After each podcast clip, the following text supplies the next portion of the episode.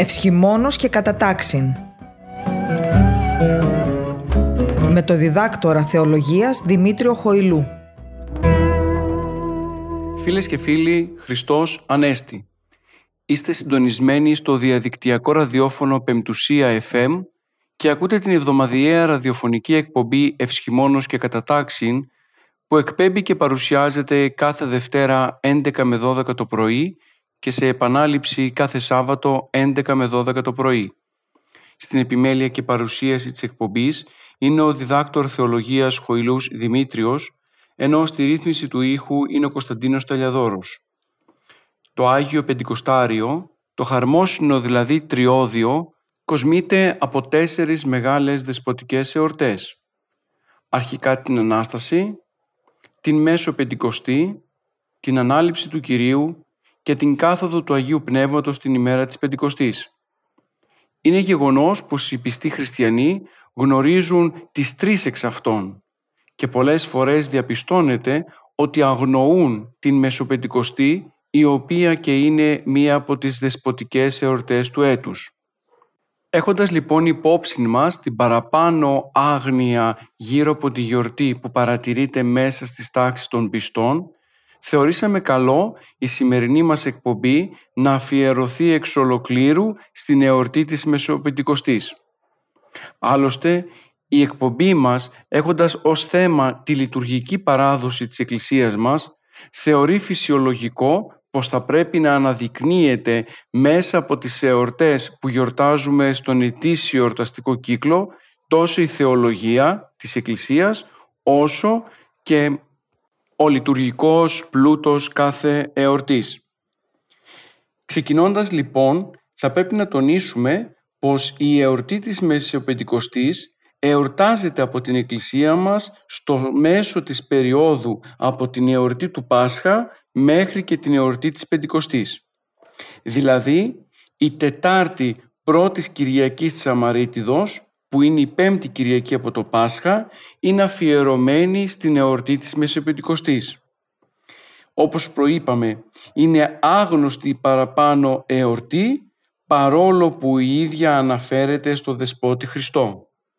Το βασικό θέμα λοιπόν της εορτής είναι ο Χριστός ως σοφία του Θεού.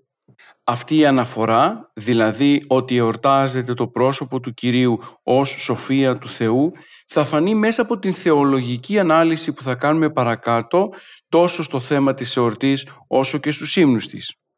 Σε αυτό το σημείο είναι καλό να αναφερθεί πως οι περισσότεροι καθεδρικοί ναοί που είχαν ή έχουν το όνομα της Αγίας Σοφίας δεν είναι αφιερωμένοι σε κάποια Αγία που ονομάζεται Σοφία αλλά στην Σοφία του Θεού που είναι ο Χριστός. Γι' αυτό και όλοι αυτοί οι ναοί εορτάζουν κατά την εορτή της Μεσοπεντηκοστής. Χαρακτηριστικό παράδειγμα αυτού που αναφέρουμε είναι ο Ιερός Ναός της του Θεού Σοφίας στην Κωνσταντινούπολη, μιας και ονομάζεται έτσι εξαιτίας του ότι είναι αφιερωμένος στον Χριστό που είναι η Σοφία του Θεού. Ξεκινώντας λοιπόν να δούμε την εορτή της Πεντηκοστής, θα πρέπει να συνδέσουμε αυτήν την εορτή με μια αρχαία εβραϊκή εορτή της κοινοπηγίας. Όπως έχουμε πει σε προηγούμενη εκπομπή μας, πολλές από τις εορτές που βρίσκονται μέσα στο χριστιανικό εορτολόγιο έχουν προηγούμενο στο εβραϊκό εορτολόγιο. Φυσικά η αντιγραφή αυτή δεν είναι πανομοιότυπη, δεδομένου ότι στο χριστιανικό εορτολόγιο οι εορτές οι οποίες προέρχονται από τον χώρο των Εβραίων νοηματοδοτούνται τελείως διαφορετικά. Παραδείγματος χάρη, η εορτή του Πάσχα είναι μια άκρος εβραϊκή εορτή. Την ίδια εορτή την έχουμε και εμείς στο Ορθόδοξο Χριστιανικό Εορτολόγιο με διαφορετικό νόημα. Ενώ στους Εβραίους η εορτή του Πάσχα θύμιζε το ιστορικό γεγονός της απελευθέρωσης από τους Αιγυπτίους και το πέρασμα από την Αίγυπτο προς τη γη της Επαγγελίας, στον χριστιανικό κόσμο η εορτή του Πάσχα πλέον θυμίζει την Ανάσταση του Κυρίου, τη νίκη εναντίον του θανάτου και το πέρασμα από τον θάνατο προς τη ζωή. Άρα λοιπόν δεν είναι περίεργο να βλέπουμε τις ομοιότητες και τους συσχετισμούς που υπάρχουν μεταξύ των εβραϊκών και των χριστιανικών εορτών. Και σε αυτήν την περίπτωση λοιπόν η Μεσοπεντηκοστή μπίπτει με την Ιουδαϊκή εορτή της κοινοπηγίας που ήταν η τρίτη μεγάλη γιορτή των Ιουδαίων μαζί με την εορτή του Πάσχα και την εορτή της Πεντηκοστής. Ο ιστορικός Ιώσυπος, ο οποίος είναι Ιουδαίος στην καταγωγή, χαρακτηρίζει την εορτή της σκηνοπηγίας ως εορτήν σφόδρα παρά της Ιουδαίης, αγιοτάτην και μεγίστην.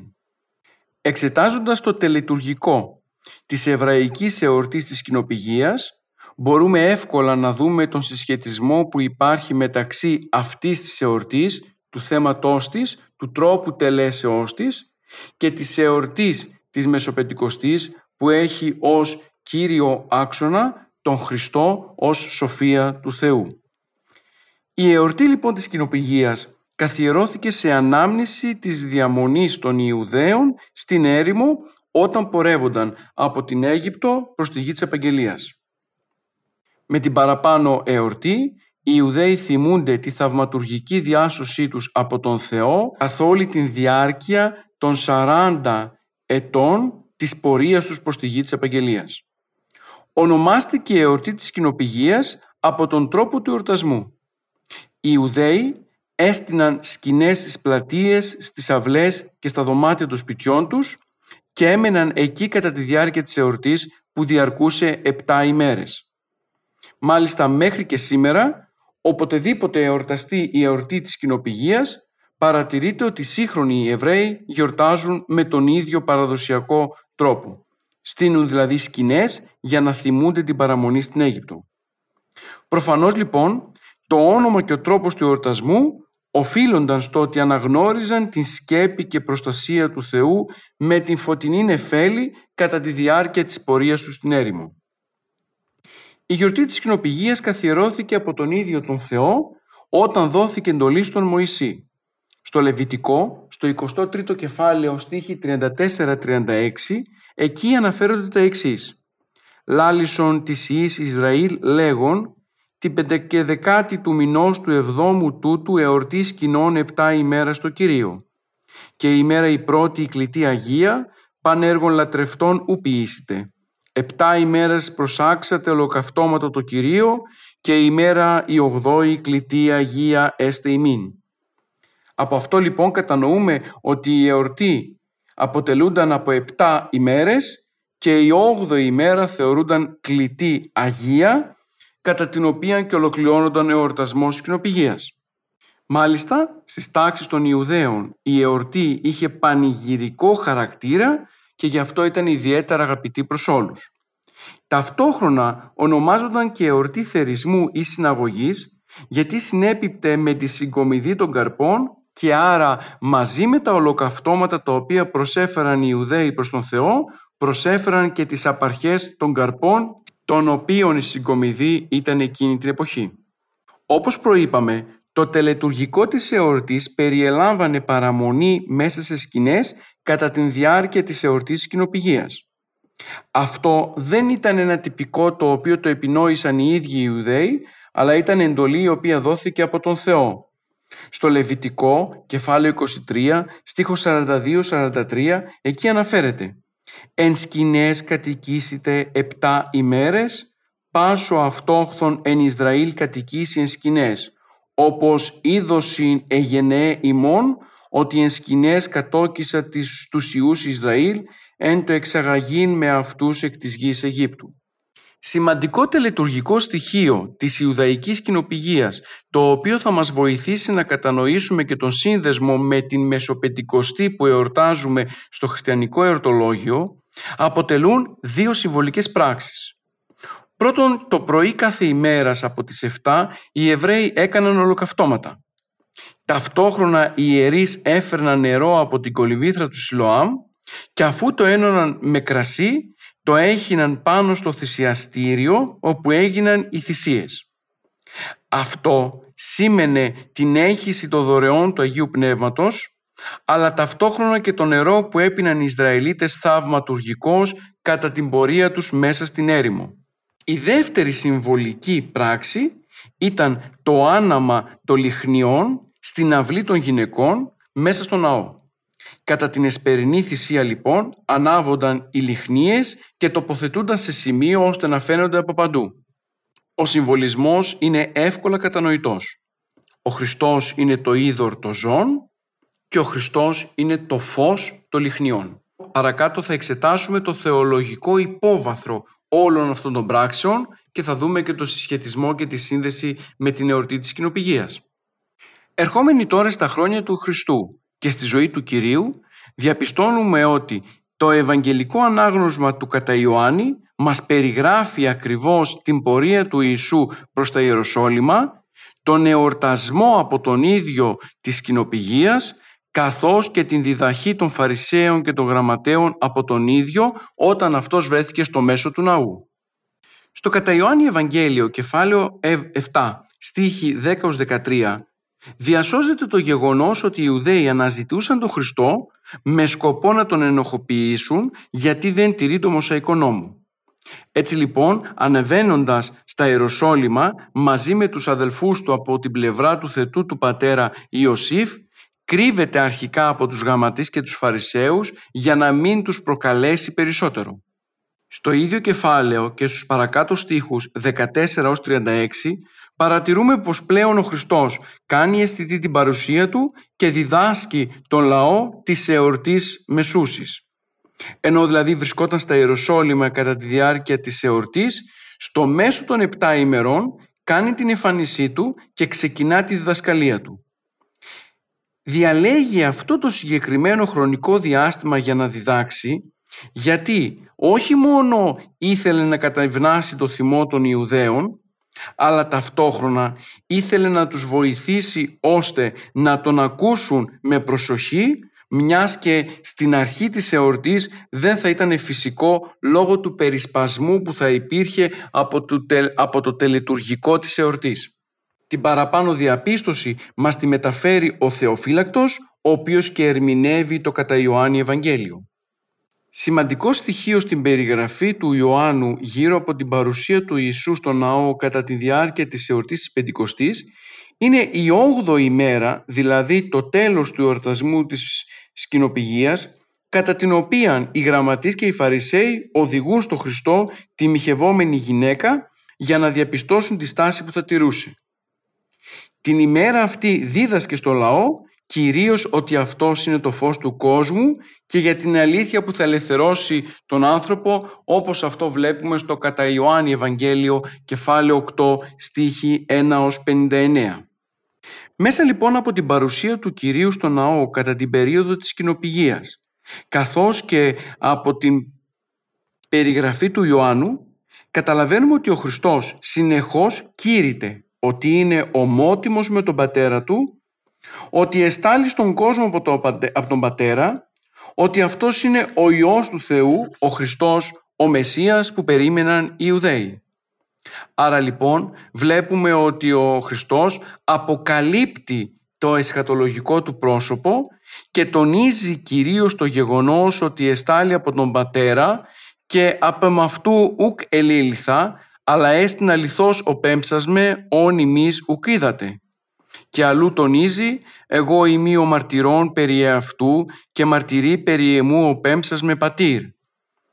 Με αυτή τη μαρτυρία ο Χριστός συνδέει το πρόσωπό του με το πρόσωπο του Πατέρα δηλώνοντας ακριβώς ότι αυτός και ο Πατέρας είναι ένα. Δεν παραλείπει φυσικά να δείξει ιδιότητες που έχει ο Θεός πως τις έχει και ο ίδιος.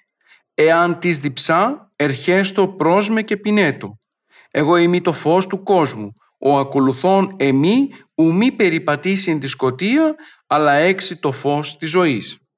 Σε όλες τις παραπάνω αποκαλυπτικές εκφράσεις του Κυρίου, σημαντικό είναι να διαπιστώσουμε τον τρόπο με τον οποίο οι γραμματείς και οι Φαρισαίοι, αλλά και οι Ιουδαίοι αντέδρασαν σε όλα αυτά.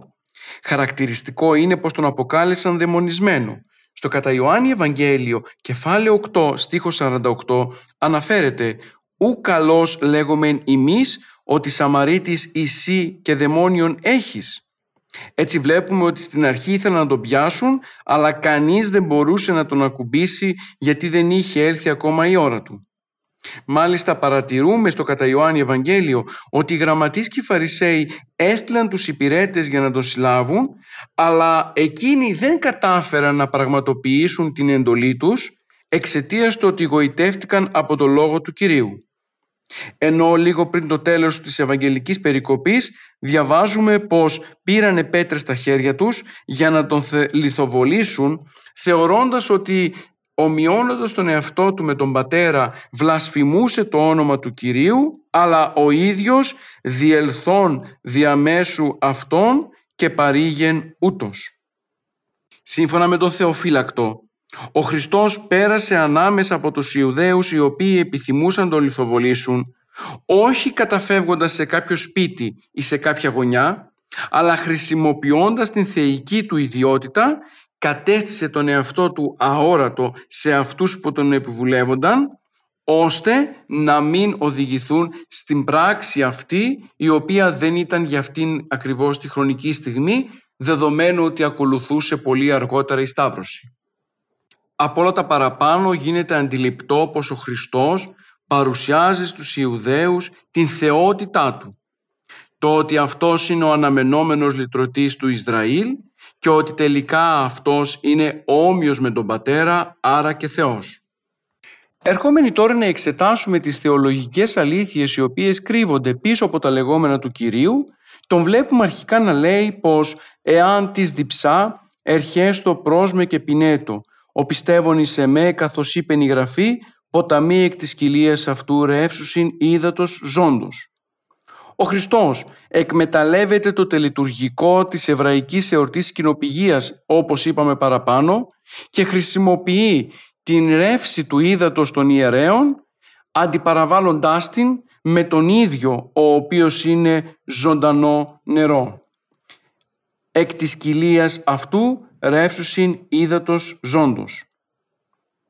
Μάλιστα ο Απόστολος Παύλος λίγο αργότερα θα ερμηνεύσει χριστολογικά το παραπάνω γεγονός αναφερόμενος στη θαυματουργική σωτηρία του Ισραηλιτικού λαού κατά την πορεία στην έρημο και την βοήθεια να ξεδιψάσουν με ζωντανό νερό αναφέρει ότι οι Ισραηλίτες έπιναν από την πνευματική πέτρα που τους ακολουθούσε και αυτή η πέτρα ήταν ο Χριστός.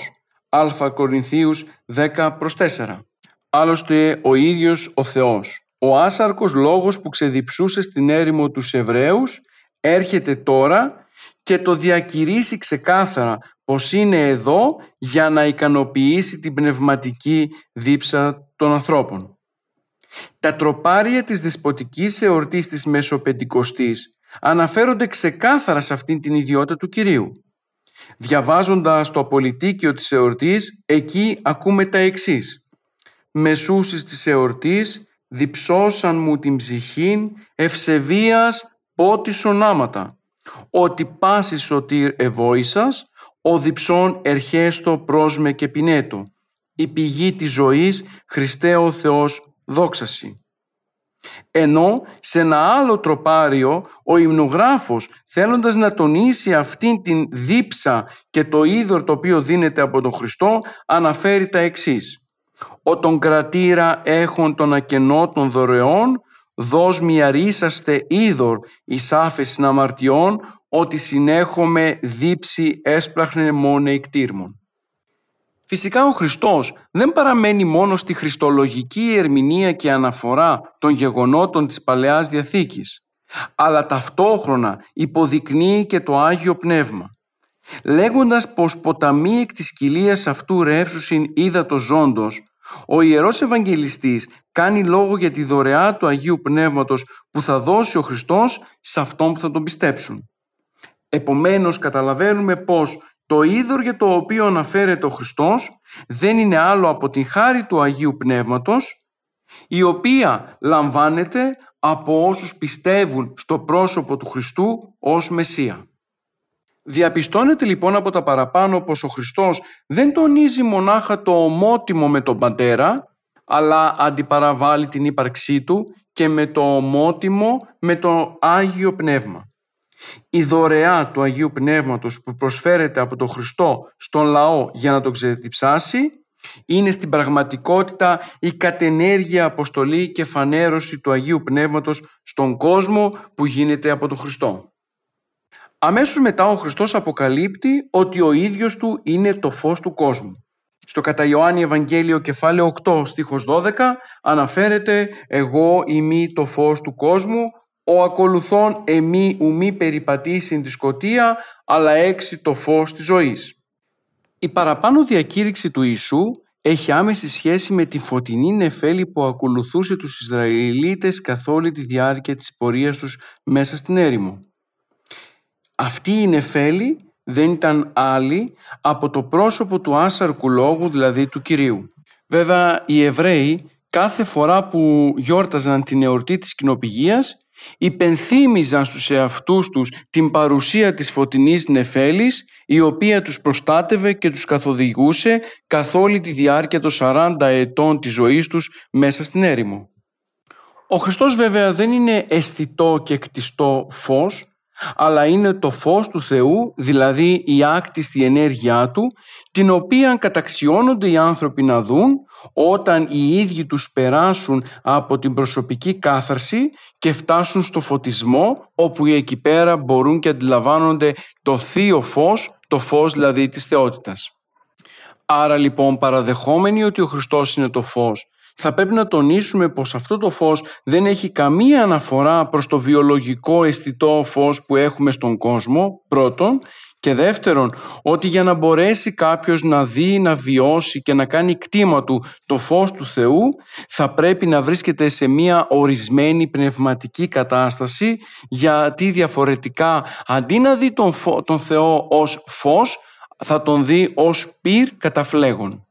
Στην αρχή της σημερινής μας εκπομπής τονίσαμε πως η εορτή της Πεντηκοστής Μεσοπεντηκοστής έχει ως κυρίαρχο θέμα της αυτήν την εορτή του Χριστού ως σοφία του Θεού. Είναι καλό σε αυτό το σημείο να δούμε πώς η, η βιβλική θεολογία παρουσιάζει την σοφία ως τον Χριστό, ο οποίος Χριστός είναι Υιός και Λόγος του Θεού, που ενανθρώπισε για τη σωτηρία όλων ημών. Εξετάζοντας λοιπόν την Αγία Γραφή για να δούμε το πού αναφέρεται ο Χριστός ως σοφία του Θεού, το πρώτο χωρίο το οποίο βλέπουμε είναι η πρώτη προς Κορινθίους επιστολή, κεφάλαιο 1, στίχη 22 ως 24. Εκεί ο Απόστολος Παύλος αναφέρει τα εξής «Επειδή και οι Ιουδαίοι σημείων ετούσι και Έλληνες σοφίαν ζητούσι, εμείς δε κηρύσσομεν Χριστόν εσταυρωμένων, οι Ιουδαίοι μεν σκάνδαλον, έλυση δε μορίαν, αυτή δε της κλητής οι Ιουδαίοι και έλυση Χριστόν Θεού δύναμη και Θεού σοφία. Έτσι λοιπόν παρατηρούμε πως ο Απόστολος Παύλος στην παραπάνω επιστολή παρουσιάζει τον Χριστό ως Θεού σοφία, ως δηλαδή την σοφία του Θεού. Είναι λοιπόν σημαντικό να εξετάσουμε μέσα σε όλη την Αγία Γραφή πώς παρουσιάζεται το πρόσωπο του Χριστού ως σοφία του Θεού. Στην Παλαιά Διαθήκη γίνεται λόγος για την ενυπόστατη σοφία που είναι ο λόγος του Θεού. Χαρακτηριστικό χωρίο μέσα από την Παλαιά Διαθήκη που παρουσιάζει τον Χριστό ως σοφία του Θεού αποτελεί το κείμενο Σοφίας Σολομώντος κεφάλαιο 9 στίχος 4 όπου εκεί πέρα βρισκόμαστε μπροστά στην προσευχή του Σολομών, ο οποίος Σολομών μιλάει για την ενυπόστατη σοφία. Αναφέρει «Δώσ' μη την οσόν θρόνων πάρεδρον σοφίαν». Αυτή η σοφία κάθεται στο θρόνο της δόξης του Θεού και μπορεί να βοηθά τον άνθρωπο. Εξαπόστηλον αυτήν εξαγίων ουρανών και από θρόνου δόξης σου πέμψον αυτήν ή να συμπαρούσαμι κοπιάσει και γνώ τι ευάρεστον έστι παρασύ.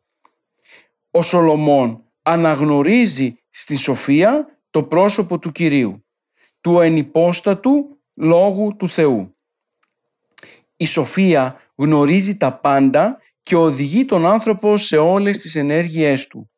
Είδε γάρε εκείνη πάντα και συνή και οδηγήσει με εν τες πράξεις μου σοφρόνος και φυλάξει με εν τη δόξη αυτής. Διαβάζουμε στο Σοφία Σολομώντος κεφάλαιο 9 στίχος 11. Ενώ στην αρχή του ιδίου κεφαλαίου βλέπουμε πως εν τη σοφία σου κατασκεύασας τον άνθρωπο. Δηλαδή, ο Θεός μέσα από την σοφία που είναι ο Υιός και Λόγος του Θεού κατασκεύασε τον άνθρωπο και άρα λοιπόν εδώ διαπιστώνεται πως ως σοφία για την Παλαιά Διαθήκη δεν είναι άλλος από τον Υιό και Λόγο του Κυρίου. Η ενυπόστατη σοφία του Θεού βρίσκεται πάντοτε ενωμένη με τον Θεό. Γνωρίζει τη βουλή Του και συμμετέσχει στη δημιουργία του κόσμου. Και μετά σου η σοφία, η ιδδία, τα έργα σου και παρούσα ό,τι επί στον κόσμο. Και βεβαίως η σωτηρία του ανθρώπου επιτεύχθηκε με αυτήν και τη σοφία εσώθημεν. Όλα τα παραπάνω κομμάτια αναφέρονται στην προσευχή του βασιλέα Σολομώντα όπως αυτή καταγράφεται στο Σοφία Σολομώντος κεφάλαιο 9, 2 ως 19. Η παραπάνω λοιπόν προσευχή δείχνει ξεκάθαρα ότι η σοφία είναι ενυπόστατη, είναι πάρεδρος του Θεού και επομένως πρόκειται για το Λόγο του Θεού. Όταν ερμηνεύσει κάποιος αυτά τα χωρία με βάση την Καινή Διαθήκη, όπου η Καινή Διαθήκη ερμηνεύει την Παλαιά, τότε είναι σε θέση να κατανοήσει ότι η παραπάνω αλήθεια βρίσκει επακριβώς την πραγματοποίησή της στο πρόσωπο του συσσαρκωμένου λόγου, διαπιστώνοντας ότι ο Υιός και Λόγος του Θεού, ο Χριστός δηλαδή, είναι η σοφία του Θεού. Διαβάζοντας τώρα το βιβλίο των παροιμιών του Σολομώντος, Εκεί διαπιστώνουμε πως η σοφία του Θεού, δηλαδή ο Λόγος του Θεού, έκτισε την οικία του και τη στήριξε σε επτά στήλους. Κατόπιν ετοίμασε τράπεζα, σφάζοντας τα σφάγιά της και χύνοντας ίνο σε μεγάλο ινοδοχείο. Και κατόπιν κάλεσε τους συνδετημόνες σε αυτή τη μεγάλη τράπεζα, ώστε να μπορούν να φάνε από αυτή λέγοντας «Έλθετε φάγετε των αιμών άρτων και πίετε ίνον ον εκέρασα ημίν. Παριμιών Σολομώντος, κεφάλαιο 9, στίχη 1 ως 6.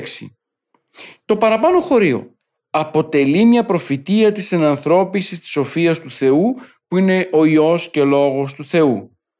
Η πρόσληψη της αρκός και η θέωσή της, η ίδρυση της Εκκλησίας μέσα στην οποία υπάρχουν τα μυστήρια και βεβαίως το κυριότερο μυστήριο που είναι η Θεία Ευχαριστία. Ο άνθρωπος που συμμετέχει στο μυστήριο και στην τράπεζα αυτή τρώει το σώμα και πίνει το αίμα της οικίας σοφίας, δηλαδή ενώνεται με τον ενυπόστατο Λόγο του Θεού. Από όλες τις παραπάνω βιβλικές αναφορές διαπιστώνουμε ότι για την σκέψη της Αγίας Γραφής ως σοφία του Θεού νοείται το δεύτερο πρόσωπο της Αγίας Τριάδος, άρα ο Υιός και Λόγος του Θεού. Με αυτόν τον τρόπο γίνεται κατανοητό πως η Μεσοπεντηκοστή η οποία είναι αφιερωμένη στη σοφία του Θεού αναφέρεται κυρίως στο πρόσωπο του Χριστού. Γι' αυτό και η Μεσοπεντηκοστή θεωρείται δεσποτική εορτή ως σημείο και άξονα αναφοράς το πρόσωπο του Ιού και Λόγου του Θεού.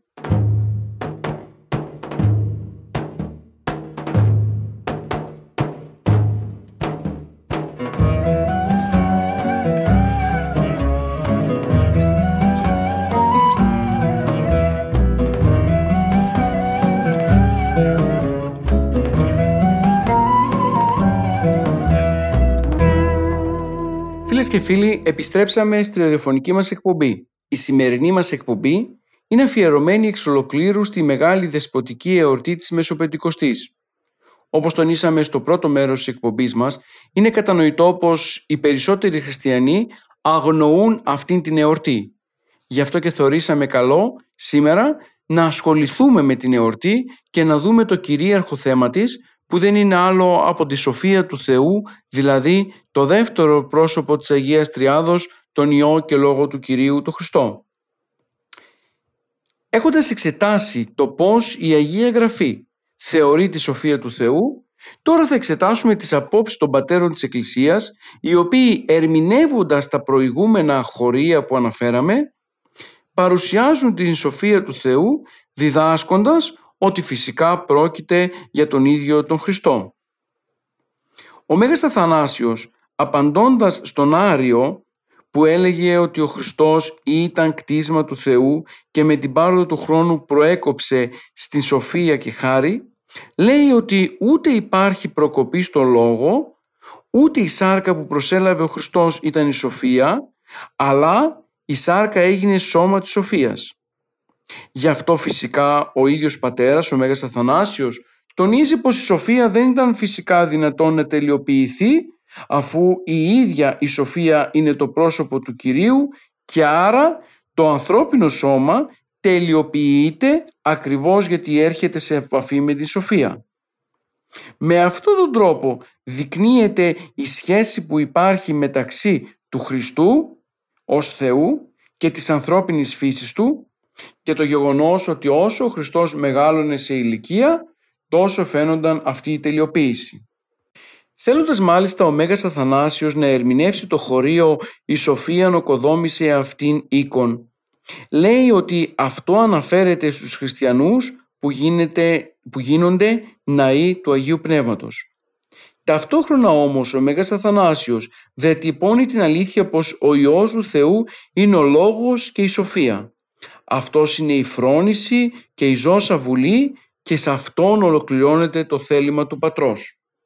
Σε άλλο σημείο ο Μέγας Βασίλειος θέλοντας να απαντήσει στον ευνομίο τονίζει πως ο Χριστός είναι η σοφία του Θεού. Δηλαδή σε Αυτόν υπάρχει όλη η πατρική δύναμη και επομένως όσα κάνει ο Πατέρας τα ίδια κάνει ο Υιός. Παρατηρούμε λοιπόν ότι οι πατέρες της Εκκλησίας ερμηνεύουν τα σοφιολογικά χωρία της Αγίας Γραφής μέσα στο πλαίσιο της παρουσίας του Κυρίου ως σοφία του Θεού. Ο Άγιος Κύριλλος Ιεροσολύμων, μιλώντας για τη σοφία του Θεού και δύναμη και δικαιοσύνη εν υπόστατον, τονίζει πως ο Χριστός είναι αυτός ο οποίος εμφανίζεται ως σοφία του Θεού. Ενώ σε άλλο σημείο ο Άγιος Επιφάνιος λέει ότι ο ενυπόστατος Θεός και Λόγος είναι η σοφία του Πατρός. Από όλα τα παραπάνω κατανοούμε πως η έννοια της σοφίας μέσα στην πατερική διδασκαλία δεν είναι μία αφηρημένη έννοια, δεν είναι μία ανυπόστατη σοφία, αλλά έχει την υπόστασή της στο πρόσωπο του Ιού και Λόγου του Θεού, μιας και Αυτός είναι η σοφία του Θεού. Η ενανθρώπιση λοιπόν του άσαρκου λόγου προφητεύεται στην Παλαιά Διαθήκη ενώ υμνείται, δοξάζεται και βιώνεται τελικά στην Καινή Διαθήκη. Ερχόμενοι τώρα στην σημασία που έχει η εορτή της Μεσοπεντηκοστής για τη ζωή του χριστιανού, θα πρέπει να τονίσουμε πως ο άνθρωπος ο οποίος επιθυμεί να γίνει μέτοχος της σοφίας του Θεού, δηλαδή κοινωνός της χάριτος του Αγίου Πνεύματος, αλλά και του προσώπου του Ιού και Λόγου του Θεού, καλείται να ακολουθήσει τις εντολές του Κυρίου. Ο Λόγος του Θεού διαρθρώνεται σε εντολές οι οποίες κρύβουν μέσα τους την σωτηρία του ανθρώπου. Οι παραπάνω εντολές δεν είναι νομικά κατασκευάσματα οι οποίες περιορίζουν την ελευθερία του ανθρώπου. Οι εντολές τις οποίες ο Θεός δίνει στον άνθρωπο είναι γυμνάσματα αρετής που τον βοηθούν κυρίως να αυξήσουν και την ελευθερία του αλλά κυρίως την αγάπη του προς τον Θεό. Ο Χριστός ως δημιουργός του ανθρώπου γνωρίζει πολύ καλά σε τι κατάσταση έφερε τον άνθρωπο η αμαρτία. Η δική μας αδυναμία να κατανοήσουμε αυτή τη συνθήκη μας οδηγεί στην αδυναμία του να μπορούμε να τηρήσουμε και τις εντολές του Κυρίου. Επομένως, οι εντολές του Θεού προϋποθέτουν την ασθένεια του ανθρώπου μιας και γνωρίζουν με ποιον τρόπο λειτουργεί ο ανθρώπινος οργανισμός και βοηθούν τον άνθρωπο τελικά να φτάσει από την κατάσταση της πνευματικής ασθενείας στην κατάσταση της πνευματικής υγείας. Με τον ίδιο τρόπο τον οποίον λειτουργεί ένας γιατρός, ο οποίος δίνοντας φάρμακα δεν στερεί την ελευθερία στον ασθενή, αλλά τον βοηθά να θεραπευθεί, με τον ίδιο τρόπο λειτουργούν και οι εντολές του Θεού, οι οποίες σεβόμενες την ελευθερία του ανθρώπου, του δίνουν το δικαίωμα της ελευθερίας και της απελευθέρωσης από την αμαρτία, με στόχο τη θεραπεία της ψυχής. Χαρακτηριστικό παράδειγμα όλων των παραπάνω είναι αυτό το οποίο μας διασώζει ο Άγιος Ιωάννης ο Δαμασκηνός, ο οποίος τονίζει πως ενώ εμείς θεωρούμε ότι φυλάμε τις εντολές του Θεού, τελικά τηρώντας το λόγο του Κυρίου, οι ίδιες οι εντολές προφυλάσσουν εμάς. Δηλαδή, τηρώντας τις εντολές του Θεού, ο άνθρωπος προφυλάσσεται από όλους τους εχθρούς ορατούς και αόρατους, οι οποίοι επιβουλεύονται την ίδια του την ζωή. Άρα η διδασκαλία του Χριστού έχει την δυνατότητα να περικλείει μέσα της όλη την ενέργεια του Θεού η οποία είναι ικανή να θεραπεύσει τον άνθρωπο. Γι' αυτόν τον λόγο και η Εκκλησία κατά την τέλεση των ακολουθιών της ή κατά την τέλεση του μυστηρίου της Θείας Ευχαριστίας διαβάζει την Αγία Γραφή, τα Ευαγγέλια, τις επιστολές των Αποστόλων και τα κείμενα της Παλαιάς Διαθήκης γιατί κατανοεί ότι έχουν τη δυναμικότητα ώστε να ελευθερώσουν τον άνθρωπο από την αμαρτία και να τον θεραπεύσουν τελικά από τα πάθη. Η εορτή λοιπόν της Μεσοπεντηκοστής μας υπενθυμίζει αυτή την επιστροφή μας προς τον Παράδεισο. Μας υπενθυμίζει την ανάγκη σχέσεως με την σοφία του Θεού η οποία μπορεί τελικά να μας χαρίσει τις δωρεές του Αγίου Πνεύματος και δια των δωρεών του Αγίου Πνεύματος να θεραπευθούμε από την αμαρτία και από τα πάθη που έφερε η πτώση προς αυτήν.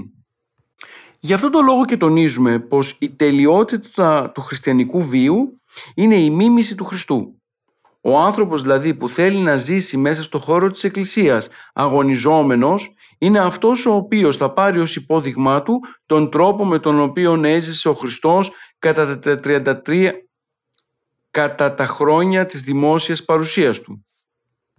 Φυσικά, όταν μιλάμε για μίμηση του Χριστού, δεν εννοούμε την εξωτερική συμμόρφωση με την επίγεια ζωή του Κυρίου, αλλά κυρίως τον τρόπο με τον οποίο θα έρθουμε σε ενότητα, μέθεξη και κοινωνία με το πρόσωπό Του. Η παραπάνω σχέση και κοινωνία με τον Χριστό είναι το γενικό χαρακτηριστικό το οποίο δίνεται σε όλους μας.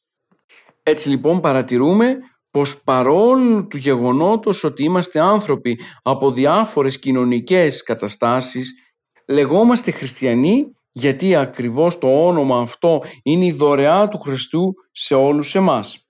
Κατανοώντας αρχικά αυτή τη δωρεά, είμαστε σε θέση κατόπιν να εφαρμόσουμε το Ευαγγέλιο στη ζωή μας και τελικά να έρθουμε σε επαφή με τη σοφία του Θεού. Άρα, αφού καταλάβουμε γιατί ονομάζομαστε χριστιανοί, πρέπει κατόπιν να φτάσουμε να πραγματοποιήσουμε στη ζωή μας τις εντολές του Κυρίου, ώστε να γίνουμε ακριβώς αυτό το οποίο φέρει και το όνομά μας, αποδίδοντας τον εαυτό μας την κλίση την οποία πήραμε από τον Χριστό κατά την ημέρα της βαπτίσεώς μας. Όλα τα ονόματα που εκφράζουν και ερμηνεύουν τη σημασία του ονόματος του Χριστού, δύναμη, σοφία, ειρήνη, απολύτρωση, πρέπει να λάμπουν στη ζωή του χριστιανού. Η Μεσοπεντηκοστή λοιπόν ως εορτή δεικνύει ότι ο χριστιανός καλείται όχι μόνο να μιμηθεί τον τρόπο ζωής του Κυρίου, αλλά να αντιπαραβάλλεται η ζωή του με τη σοφία του Θεού.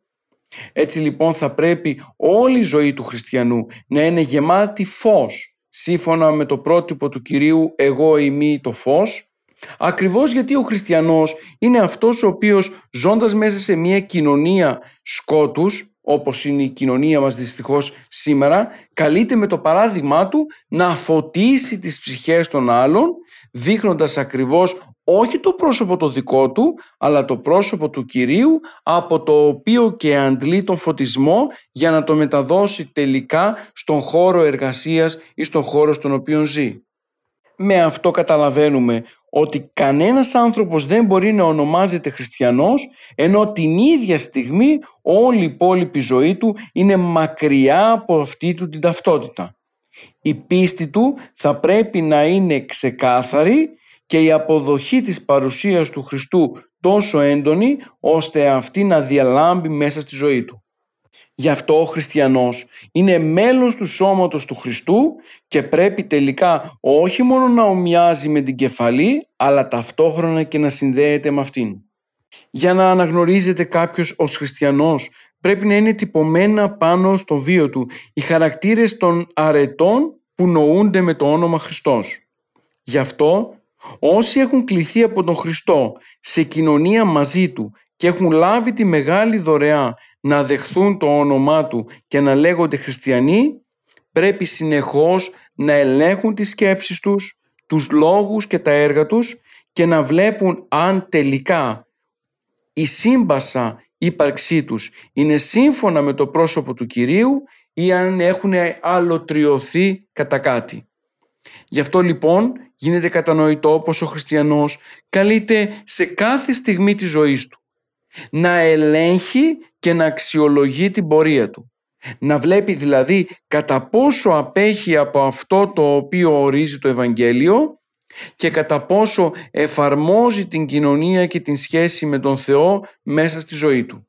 Όλα τα παραπάνω τα συνοψίζει ο Άγιος Γρηγόριος Ονήσης, ο οποίος τονίζει ότι η τελειότητα του χριστιανικού βίου έγκυται στο να έχει ο άνθρωπος κοινωνία με όλα αυτά τα οποία σημαίνουν το όνομα του Χριστού. Η χριστιανική ιδιότητα λοιπόν δεν είναι απλά ένα χάρισμα, δηλαδή μας την χάρισε ο Θεός αμέσως μετά το βάπτισμα, αλλά είναι μια προσπάθεια άσκησης και αγώνος, αγώνα ο οποίος έχει σκοπό να μας καθαρίσει από τα πάθη και να μας οδηγήσει στην επαφή και την σχέση μας με τον Χριστό. Ο Χριστός φυσικά επειδή μας αγαπά και επειδή μας θεωρεί παιδιά του, μας χαρίζει αυτή την δωρεά του Αγίου Πνεύματος και μας δίνει αυτή την δωρεά του ονόματός του, αλλά εμείς θα πρέπει να ανταποκριθούμε σε αυτή την πρόσκληση μέσα από τον πνευματικό μας αγώνα. Η εορτή της Μεσοπεντηκοστής μας θυμίζει ακριβώς αυτήν την αλήθεια αυτή την αγωνιώδη προσπάθεια του ανθρώπου να φτάσει προς την τελείωση με στόχο κυρίως την επαφή και κοινωνία με τον Θεό, δηλαδή τη σοφία του Θεού τον Χριστό. Ο άνθρωπος ο οποίος ζει μέσα στο χώρο της Εκκλησίας κατανοεί ότι τελικά η επαφή του με τον Χριστό είναι το στοιχείο το οποίο θα τον βοηθήσει να θεραπευτεί από τα πάθη, να ελευθερωθεί από την αμαρτία και καθαρός πλέον να δει το πρόσωπο του Χριστού και να μπορέσει να σωθεί διά του φωτισμού. Οι ποταμοί που θα ρεύσουν πλέον μέσα στην κοιλία του όπως υπόσχεται ο Χριστός δεν είναι τίποτα άλλο από την χάρη του Παναγίου Πνεύματος που επισκιάζει τον κάθε άνθρωπο ο οποίος είναι σε θέση να δεχθεί την δωρεά του Αγίου Πνεύματος και ως δοχείο καθαρό να γεμίσει από τη χάρη του Θεού και να μπορέσει τελικά να οδηγηθεί προς τον Παράδεισο έχοντας κατά νου πάντοτε πως αυτή η πορεία περνάει μέσα από το πρόσωπο του αδελφού. Μέσα στην Ορθόδοξη Χριστιανική ζωή τίποτα δεν γίνεται εγωιστικά και μονομερός. Ο άνθρωπος δεν μπορεί να σωθεί μόνος του, ακριβώς γιατί μέσα στην κοινωνία την οποία ζούμε καλούμαστε να αγαπήσουμε τον άνθρωπο που βλέπουμε, δεχόμενοι ότι αυτός είναι εικόνα Θεού. Αυτήν την αλήθεια, την κοινωνιολογική αλήθεια θα λέγαμε, είναι που διακηρύσει και ο χριστιανισμός μέσα στο σήμερα δίνοντας να καταλάβουμε ότι όλοι εμείς που είμαστε μέλη της Εκκλησίας έχουμε την ιερή υποχρέωση να αντιμετωπίζουμε τον διπλανό μας ως σεβαστή εικόνα του Κυρίου. Η σχέση μας με τη σοφία του Θεού που είναι ο Χριστός περνάει μέσα από το πρόσωπο του διπλανού μας, ο οποίος διπλανός μας δεν είναι τίποτα παραπάνω από την εικόνα του Θεού μέσα στον κόσμο. Ο Χριστός λοιπόν είναι η ενυπόστατη και πραγματική σοφία του Θεού. Με την ενανθρώπισή Του, τη σταύρωσή Του και την Ανάστασή Του, έδωσε τη δυνατότητα σε κάθε άνθρωπο να ενωθεί μαζί Του και τελικά να σωθεί καθαρίζοντας τον εαυτό του από την αμαρτία και ελευθερώνοντάς τον από τα πάθη. Σύμφωνα με τον Άγιο Ιάκωβο τον Αδελφόθεο, κεφάλαιο 3, στίχος 15-18, οι σοφίες μέσα στον κόσμο είναι δύο. Είναι η άνωθεν, η οποία είναι αγνή, ειρηνική, επίοικης, ευπηθής, γεμάτη εσπλαχνία και αγαθούς καρπούς, καθώς και είναι και η επίγεια, η οποία πολλές φορές είναι ψυχική και δαιμονιώδης. Αυτές τις δύο σοφίες καλείται ο άνθρωπος να ξεχωρίσει. Είναι ανάγκη να ξεχωρίσει ο άνθρωπος τη φιλοσοφία ως σαρκική γνώση με την σχέση που μπορεί να προσφερθεί μέσω της γνώσης του Θεού. Κατά τον Άγιο Γρηγόριο του Θεολόγο, η άνωθεν σοφία είναι ο ενάρετος βίος τον οποίον καλούμαστε να κάνουμε εμείς και να φέρουμε ως δώρο ενώπιον του Θεού. Ο Θεός είναι πιο καθαρός και λαμπρός και ζητά από μας ως μοναδική θυσία την κάθαρση. Έτσι λοιπόν, κανείς από εμάς δεν πρέπει να παραβλέπει το γεγονός ότι θα πρέπει κατά τη διάρκεια της ζωής μας να προσπαθούμε ώστε να καθαρίσουμε τον εαυτό μας από όλα εκείνα τα πάθη τα οποία μας δουλώνουν στην αμαρτία. Τελικά είναι προτιμητέα η σοφία των ασήμων μαθητών που έλαβαν το Άγιο Πνεύμα και σαγίνευσαν ολόκληρη την οικουμένη από, τον, από την σοφία των κατακόσμων σοφών οι οποίοι πολλές φορές αντί να βοηθήσουν δημιουργούν περισσότερα προβλήματα. Σοφός δεν είναι εκείνος που είναι σοφός στον λόγο αλλά εκείνος ο οποίος τελικά μπορεί και μιλά την αρετή και κάνει πράξεις οι οποίες επιβεβαιώνουν την αξιοπιστία του Ιού και Λόγου του Θεού μέσα στη ζωή του. Γι' αυτόν τον λόγο και η Μεσοπεντηκοστή μας υπενθυμίζει αυτήν την ιερά υποχρέωση που έχουμε. Δηλαδή το να ζούμε σύμφωνα με το Λόγο του Θεού και να προσπαθούμε κάθε τόσο να καθαρίσουμε τον εαυτό μας από τα πάθη μας. Ευρισκόμενοι αγαπητοί μου ακροατές ακριβώς στο μέσο της πορείας μας προς την Πεντηκοστή που είναι 50 μέρες μετά από την εορτή του Πάσχα. Είναι ανάγκη να εντείνουμε τον πνευματικό μας αγώνα μέσα στο χαρμόσυνο τριώδιο ώστε στο τέλος να βρεθούμε ως καθαρά δοχεία και να μπορέσουμε να βάλουμε μέσα μας την χάρη του Παναγίου Πνεύματος που θα συμβεί κατά την ώρα της καθόδου του στην Εκκλησία όλες αυτές οι εορτές που θα συναντήσουμε από την Ανάσταση μέχρι και την Πεντηκοστή έχουν ως κύριο στόχο να μας προετοιμάσουν για το σημαντικό γεγονός της καθόδου του Αγίου Πνεύματος. Η Μεσοπεντηκοστή λοιπόν ως εορτή είναι το σημείο αναφοράς στη σχέση μας με τη σοφία του Θεού που μας υπενθυμίζει ξαναλέω ότι πρέπει να προετοιμαστούμε καταλήλως για να τη δεχτούμε μέσα μας. Φίλες και φίλοι, η σημερινή μας εκπομπή έφτασε στο τέλος της. Ανανεώνουμε το ραδιοφωνικό μας ραντεβού για την επόμενη Δευτέρα 11 με 12 το πρωί, όπου και θα συζητήσουμε αντίστοιχο λειτουργικό θεολογικό θέμα. Μέχρι τότε χαίρετε, Χριστός Ανέστη.